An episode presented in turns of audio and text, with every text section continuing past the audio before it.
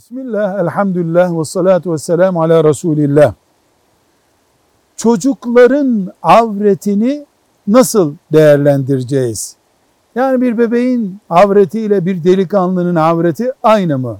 Sorusuna cevabımız şudur.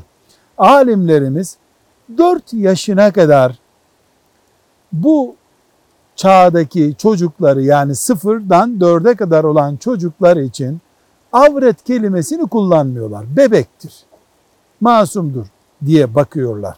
Çok olağanüstü bir durum olmadığı sürece 4 yaşında, 3,5 yaşında, 2 yaşında çocuk da bebektir.